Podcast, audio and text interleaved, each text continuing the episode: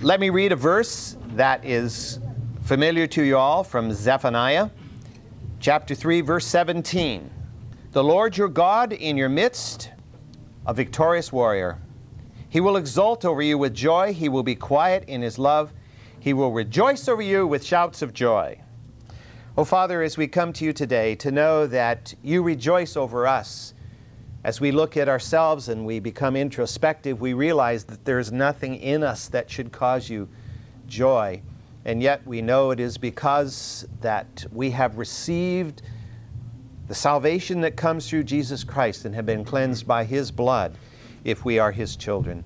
And it is because of what he has done for us that we have been made the children of God and and the joy of the Lord is manifested in our lives. Father, may we reflect that joy around us to all of those who are part of our environment.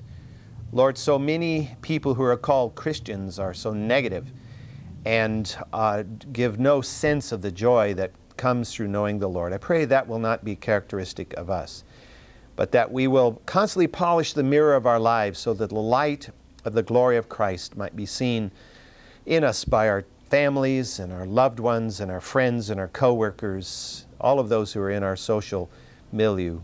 Father, I thank you for your presence here this morning and for each of these men and women and pray your special blessing in each life. You know the needs of each individual. I trust you meet those needs.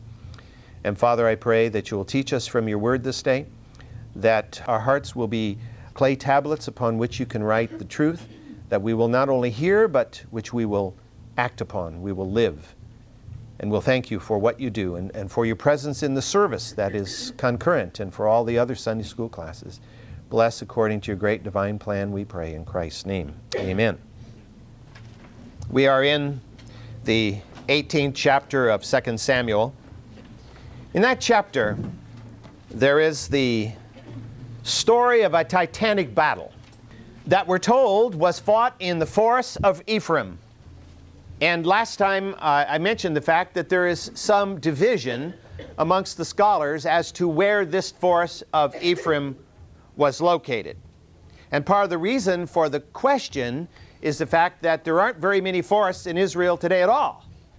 And so it's, you can't, it's not like Sherwood Forest in England, you know, where Sherwood Forest in England has been there for a thousand, well, it's been there forever. It's one of the few left forests left in England. What's interesting is that when the Celts lived in England, it was 95% forested. Today it's 5% forested. But Sherwood Forest is one of those forests that's still left. And so the mythology of Robin Hood, you know, and all of that, you, you go there and they actually have Robin Hood tourist traps there for you. but the question is where was the forest of Ephraim?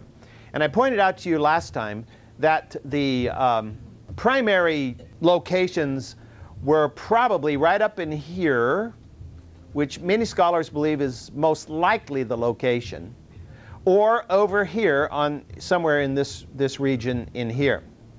Because this is the tribal territory of Ephraim. So the question is, why would a forest over here in the tribal territory of Gad be called the forest of Ephraim? They say it's because there was a, a, contingent of Ephraimites that had moved over there and therefore it got called the forest of Ephraim. Well, whatever the case is, um, this titanic battle was fought in the central portion of Israel in a forest. The battle was between the supporters of King David and those of the rebel Absalom.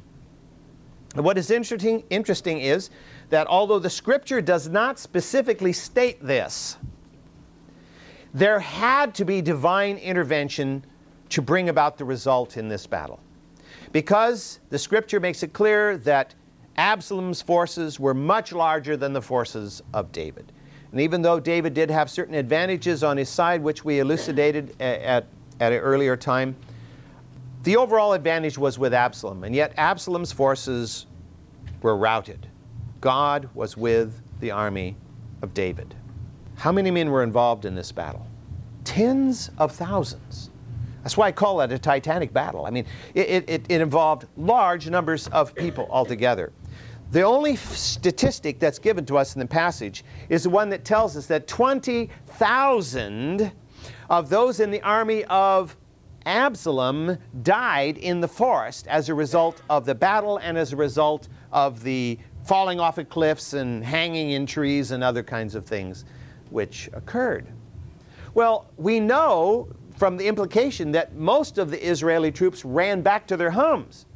So 20,000 probably didn't even constitute, at the very most, half. And even though David's force was smaller, it certainly involved at least 10,000, maybe more. So we're talking about a large number of men involved in this battle.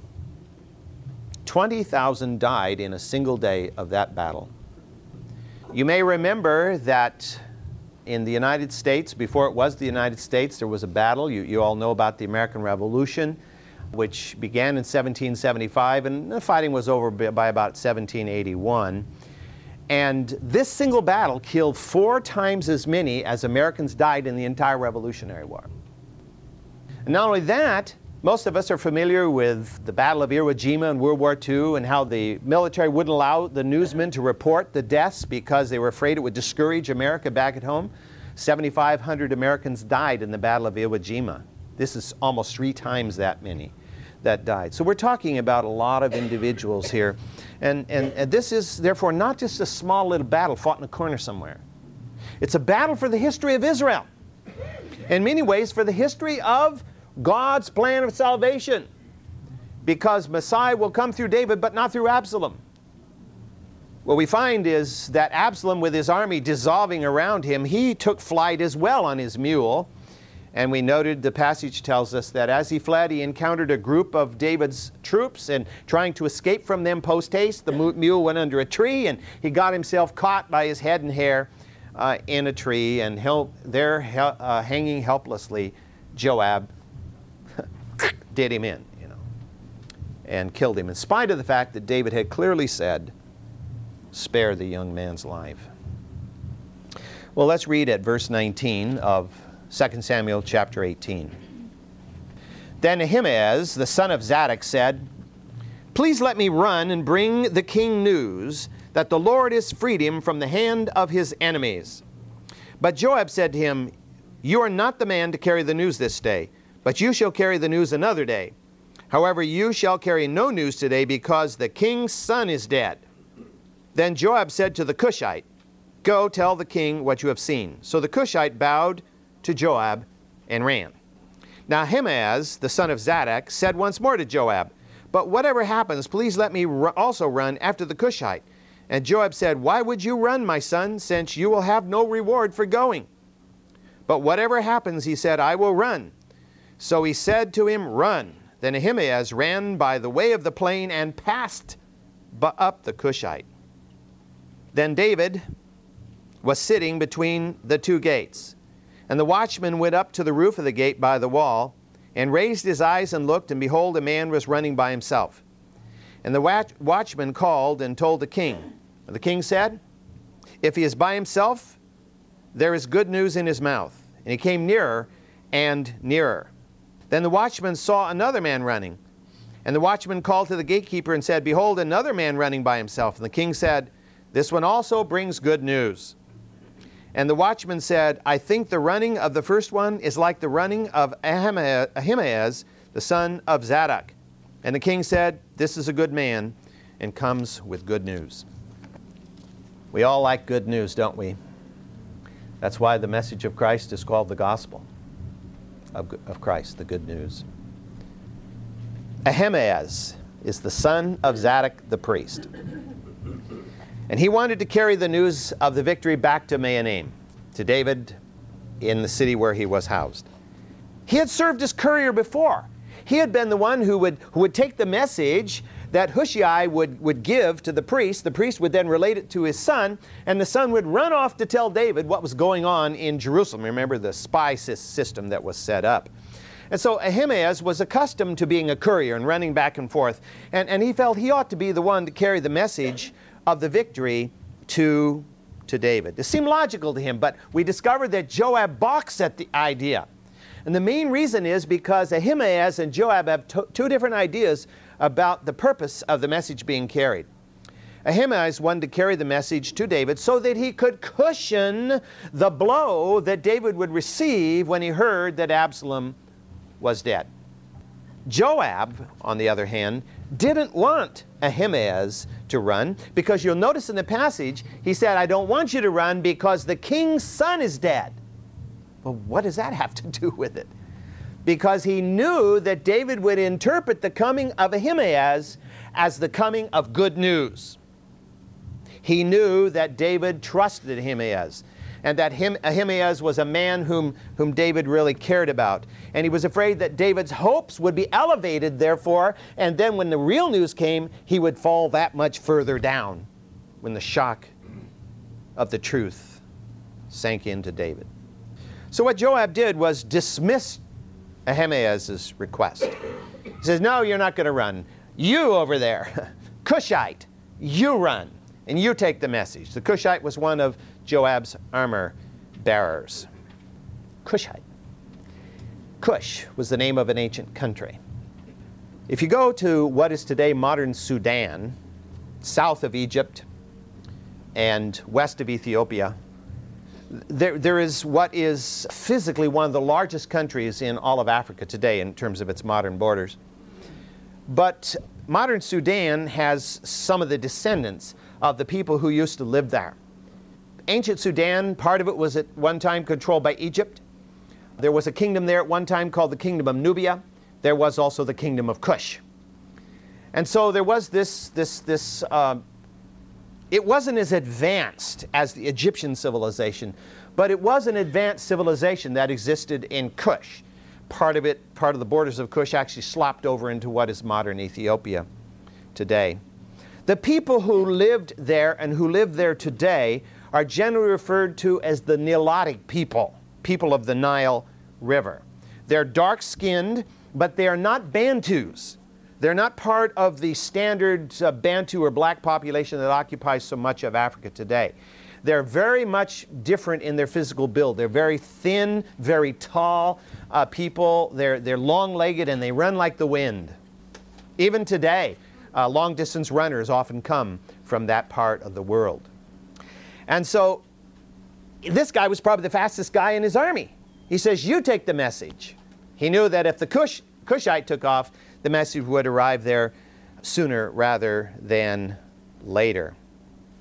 Now, if the battle had been fought here, up in, in here, if this was where the forest was located, where the battle was fought, Mahanaim, which is located right about over here, would have been maybe 10, 12 miles as the crow flies, a little bit longer, of course, running down into ravines and up around. And, and so, what, 10, 12 miles to somebody who's kind of pretty good at cross uh, country running? He'd arrived the same day, just a few hours later. If the battle was fought over here, however, the distance was much further 35 to maybe 40 miles uh, distance, which would be quite a trot in a day. Uh, as most of you probably know, uh, the uh, California missions, uh, the chain of 21 missions was set up, and the distance between the missions was supposed to be one day's horse ride, easy horse ride, 30 miles roughly. But if you're running on your feet, of course, you're not going to travel 30 miles as quickly as a horse travels 30 miles.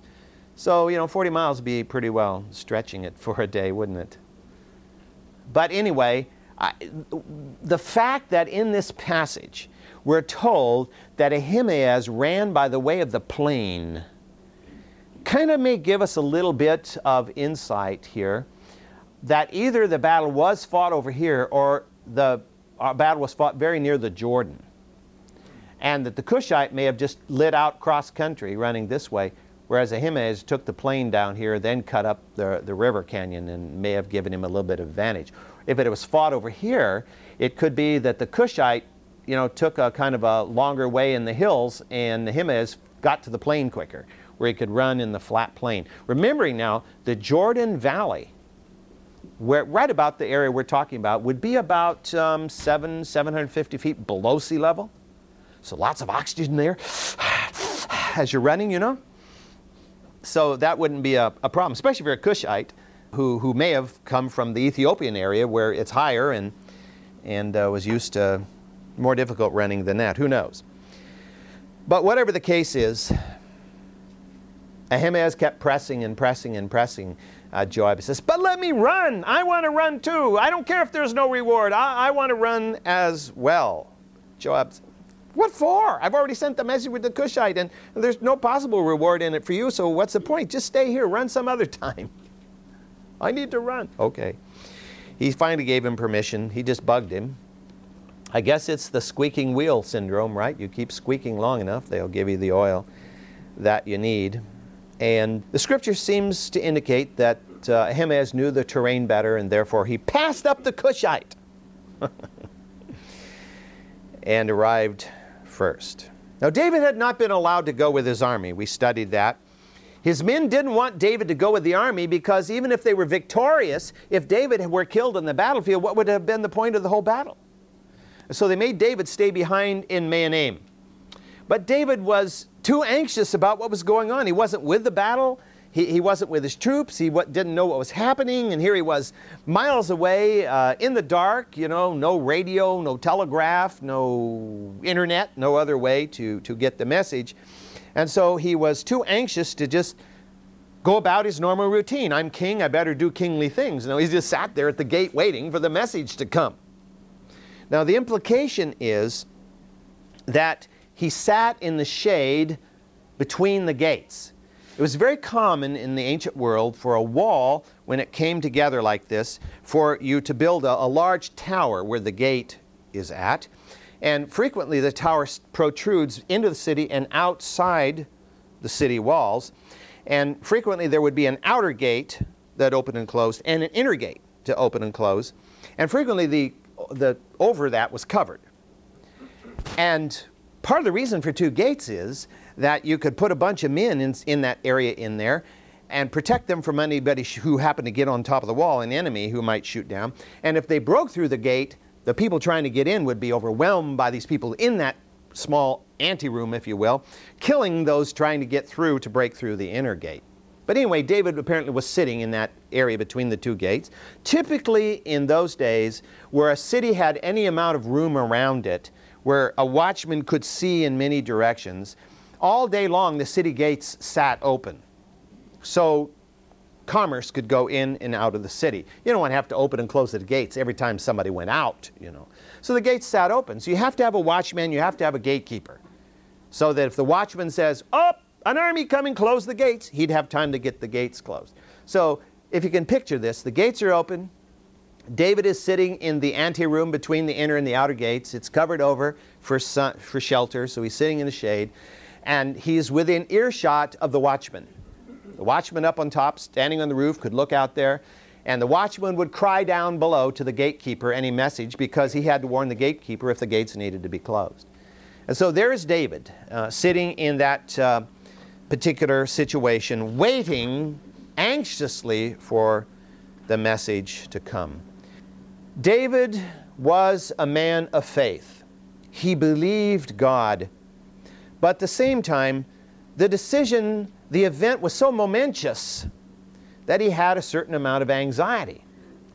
You know, the scripture says, Be anxious for nothing, but in everything by prayer and supplication let your requests be na- made known to God. But it's one thing to be admonished to not be anxious, it's another thing to not be anxious. there, there's a certain amount of worry that's native to all of us. And even though we trust God, we're still uncertain about the future. David didn't have a crystal ball, perish not a crystal ball. David didn't have any insight in, into the future other than the fact that God had promised to be with him. And so he knew that to, to be true. And so he sat within earshot of the watchman waiting. He knew that if a single runner was sighted, almost always that's good news. Multiple runners, all running with panic in their eyes, bad news probably, you know fleeing from the enemy who is uh, pursuing them, trying to get inside the city before the enemy got there. And so a single runner most likely would mean good news. What's interesting about this is, uh, what does this tell us here, where it says the watchman is looking down, and in verse 27, the watchman said, I think the running of the first one is like the running of Ahimaaz. How many people can you identify by their running? They're too far away to see who they are, but you can identify. And Ahimaaz answered, When Joab sent the king's servant and, and, your servant, meaning the guy who's running behind me, and me, I saw a great tumult, but I did not know what it was. Ahimaaz, hmm, remember, your dad's a priest. And then the king said, Turn aside and stand here. So he turned aside and stood still. And behold, the Cushite arrived. And the Cushite said, Let the Lord, my Lord, the king, received good news. For the Lord has freed you this day from the hand of all those who rose up against you. Then the king said to the Cushite, Is it well with the young man Absalom? And the Cushite answered, Let the enemies of my lord the king and all who rise up against you for evil be as that young man. And the king was deeply moved, and went up to the chamber over the gate and wept. And thus he said as he walked, O my son Absalom, my son, my son Absalom, would I had died instead of you, O Absalom, my son, my son. Certainly one of the more emotional verses in all of Scripture. David, of course, was very impatient to hear the news.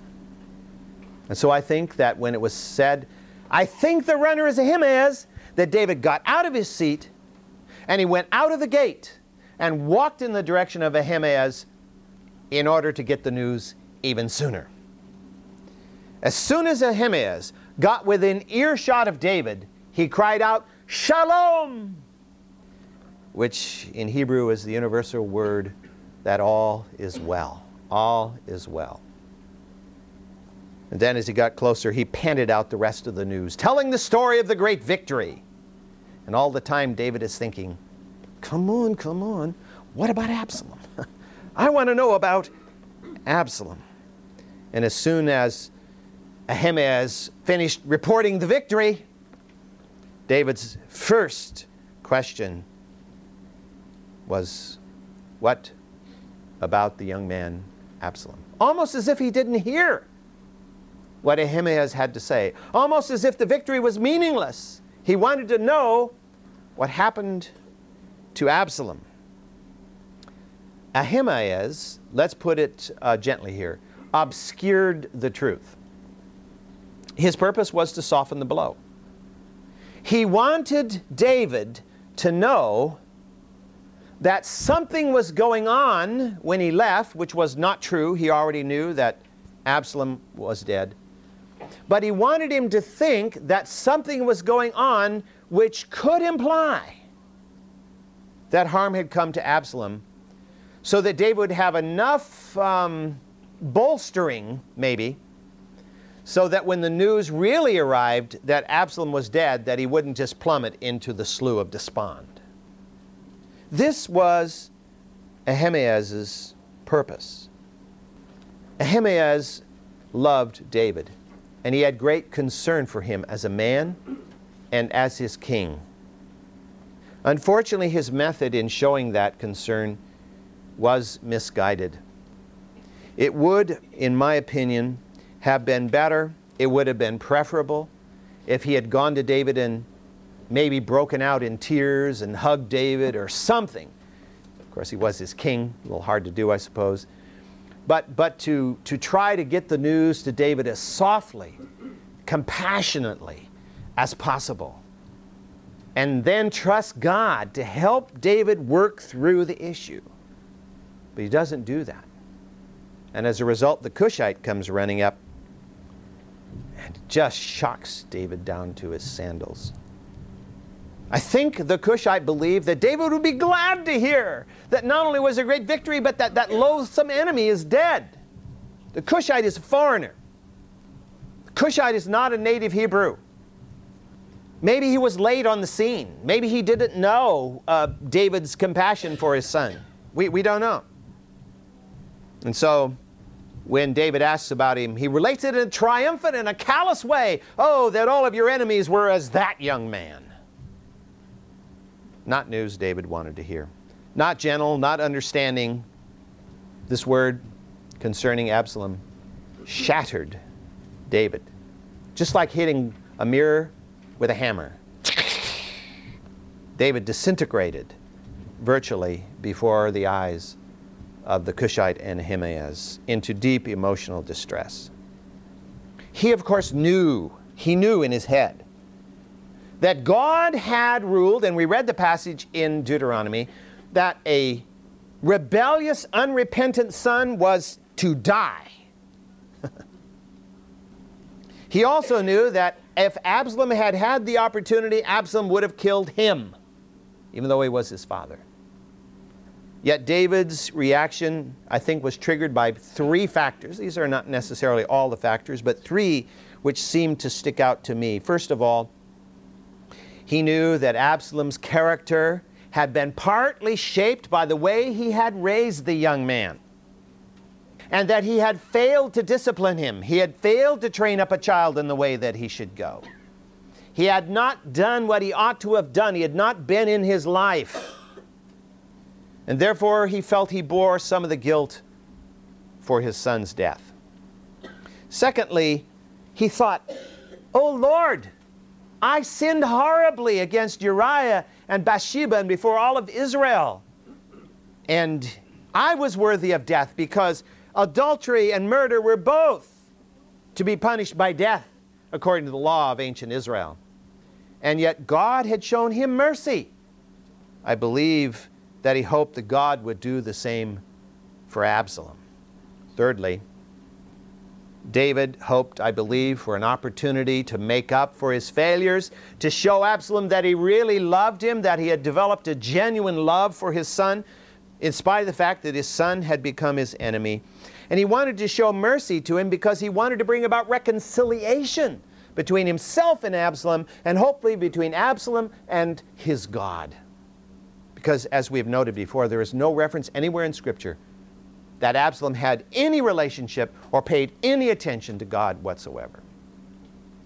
I think it's important for us to, and I'm sure this is all, true of all of us, but just to reiterate it, that we, we all realize that just because Israel was the people of God doesn't mean they were the people of God in their individual hearts. And that probably vast numbers of Israel throughout history died in their sins and have been cast into outer darkness. And David didn't want that. To whatever extent he understood this. We, we know David writes in the Psalms about Sheol and about being put in the grave, and, and his, his understanding is not our understanding because the New Testament, of course, had not yet been written. David's reaction, as described in the last verse there of that particular chapter, seems to indicate that he had really come to love his son in a true godly way. Because we see him say, let me read that last verse again. And the king was deeply moved and went up to the chamber over the gate and wept. And thus he said as he walked, O my son Absalom, my son, my, my son Absalom, would I had died instead of you, O Absalom, my son. Now, I realize that in moments of grief, people can say things that they don't really mean. And I realize also that David could, could have felt that way because he felt guilty. But I believe that in this was a measure of genuine love. And as Jesus said, greater love has no man than this, that he lay down his life for his friend. I think that was part of it. It may not have been all of it. But I think it was part of it. He genuinely would have wished to die on behalf of his son that his son might live. Not only because of his grief, not only because of his guilt, but because he had a God like love in his heart for this young man. For anyone to really genuinely be willing to give his life for another, th- thoughtfully give it. I don't mean you know, accidentally or in a moment, you know, like the Secret Service are supposed to throw themselves in front of a bullet if it's being shot at the president. They may not even like the president. Of course, most presidents would probably wouldn't want Secret Servicemen of the opposite party uh, protecting them. you know, it's, it's like the famous quip. Remember when uh, Ronald Reagan had been shot and they were going to take him and operate, and he says, "I hope you doctors are all Republicans." You know. I, I, think there was a genuine love on the part of David that he genuinely would have given himself for his son, if that had been possible. Just as, as Paul would later say, Oh, that I would die and, and be cast out if Israel would be saved. Let's read on the next chapter. The story continues here. Then it was told Joab, Behold, the king is weeping and mourns for Absalom. And the victory that day was turned to mourning for all the people. For the people heard it said that day, The king is grieved for his son. So the people went by stealth into the city that day, as people who are, who, who are humiliated steal away when they flee in battle. And the king covered his face and cried out with a loud voice, O my son Absalom, O Absalom, my son, my son. Then Joab came into the house to the king and said, Today you have, cut, you have covered with shame the faces of all your servants who today have saved your life and the lives of your sons and daughters, and the lives of your wives and the lives of your concubines, by loving those who hate you, by hating those who love you. For you have shown today that princes and servants are nothing to you. For I know this day that if Absalom were alive and all of us were dead today, then you would be pleased. Now, arise, therefore, arise and go out, speak kindly to your servants. For I swear by the Lord, if you do not go out, surely not a man will pass the night with you. This will be worse for you than all the evil that has come upon you from your youth until now. So the king arose and sat in the gate when they, when they told all the people, saying, Behold, the king is sitting in the gate. Then all the people came before the king. Those of us who have spent a considerable amount of time reading in the Psalms, and I'm sure that's every one of you, you know, David was a man of great emotion. He could be a man who would stand and praise God Almighty, and the next minute he would say, Kill these enemies of yours, O God, cast them into outer darkness, you know.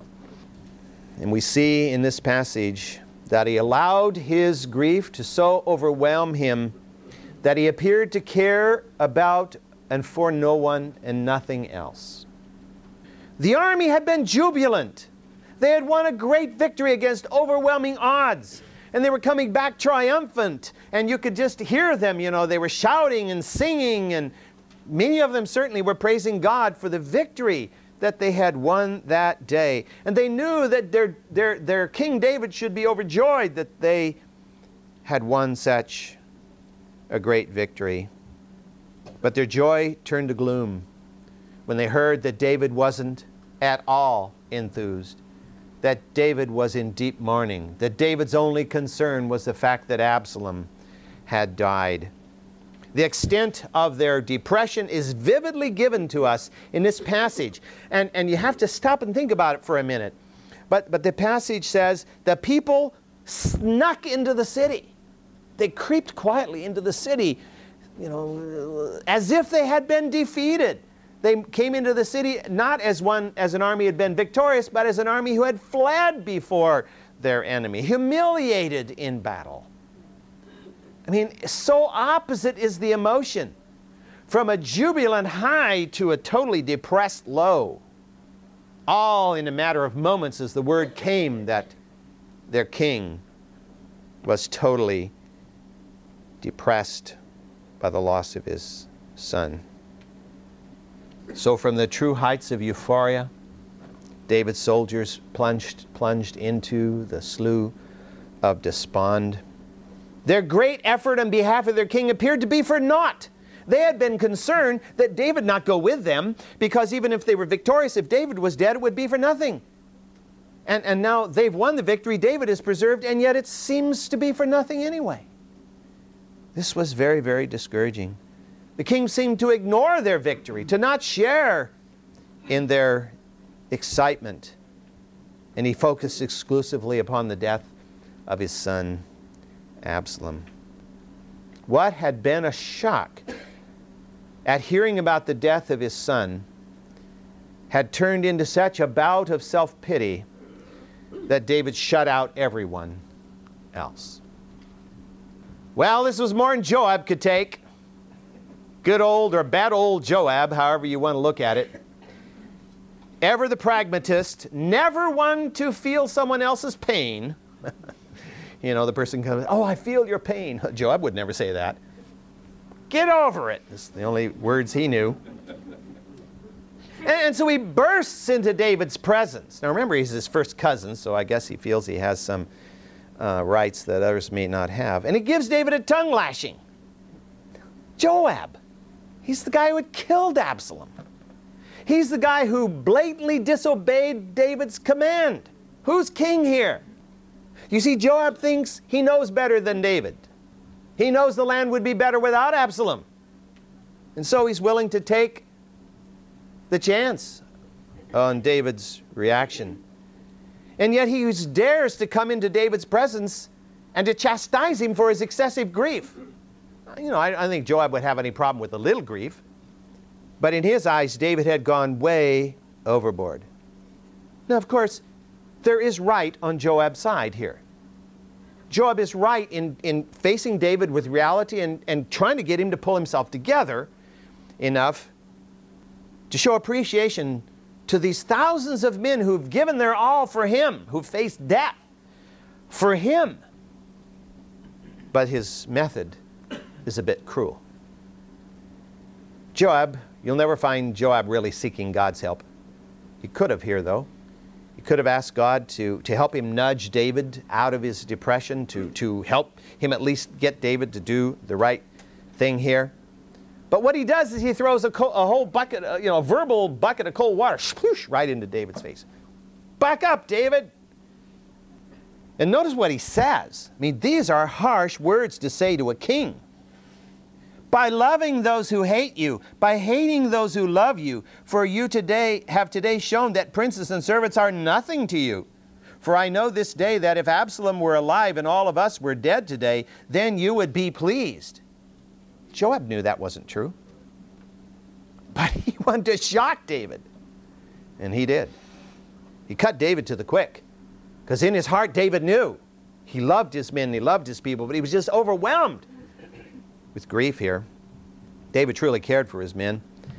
And he was grateful for the Herculean task that they had just accomplished on his behalf. The thing we have to remember here, uh, in our psychologically oriented society today where we have, uh, you know, self-help and, and other people help and support groups for everything, we, we have to remember that there is a titanic spiritual battle going on here. If Satan can destroy David, he will do, use any method he can because he knows that the promise is that the house of David will one day produce Messiah. And, and so he wants to destroy David and his house any way he possibly can. And, and so David is locked in a spiritual warfare. And, and you know, David may have been oh, so depressed that he wasn't recognizing it too much, but Joab, of course, had no clue whatsoever. Joab didn't know what a spiritual warfare was you know, everything was, was flesh with him and everything was pragmatic with him. He had no spiritual insight whatsoever.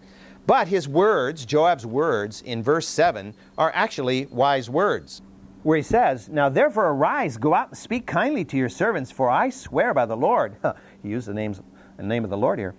If you do not go out, surely not a man will pass the night with you, and this will be worse for you than all the evil that has come upon you from your youth until now he's telling David, These men have endangered their lives, and many have been wounded, and some have died on your behalf. And if you show no appreciation, no concern, they're gone. They're gone. They're out of here, and you will have no supporters.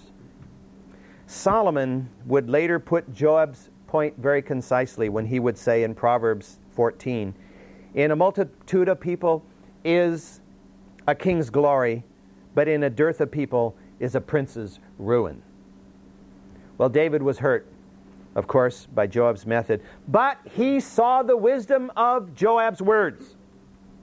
And he presented himself before his men at the city gateway. He cleaned himself up, you know, and washed his face, undoubtedly. And he went down to express gratitude to his men for the victory that they had won, for the great effort they had put out. And the result of it was that much of the joy that they had originally felt began to return.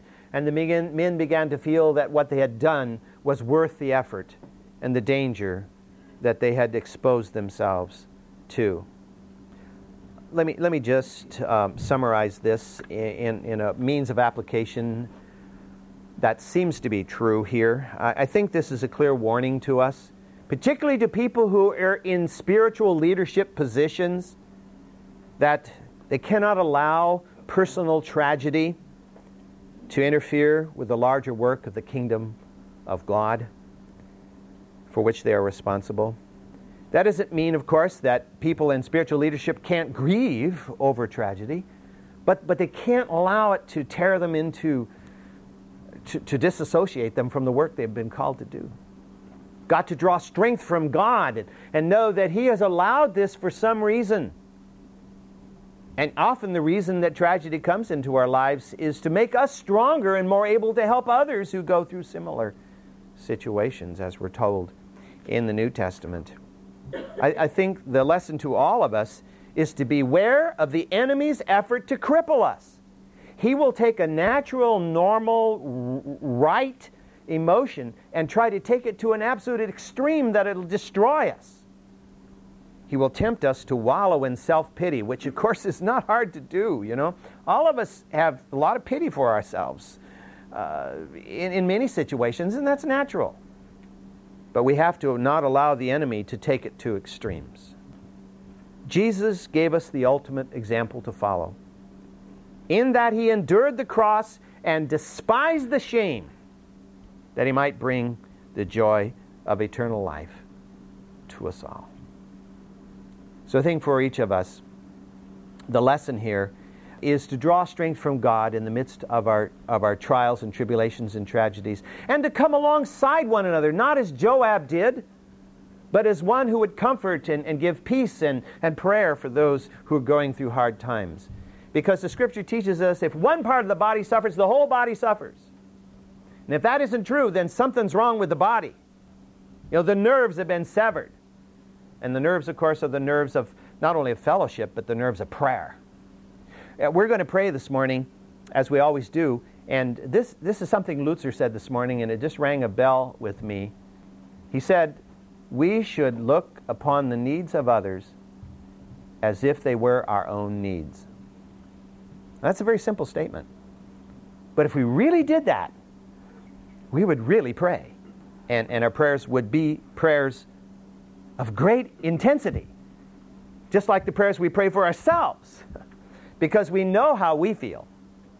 And then we need to realize others feel similarly when they go through trials, tribulations, tragedies, and difficulties.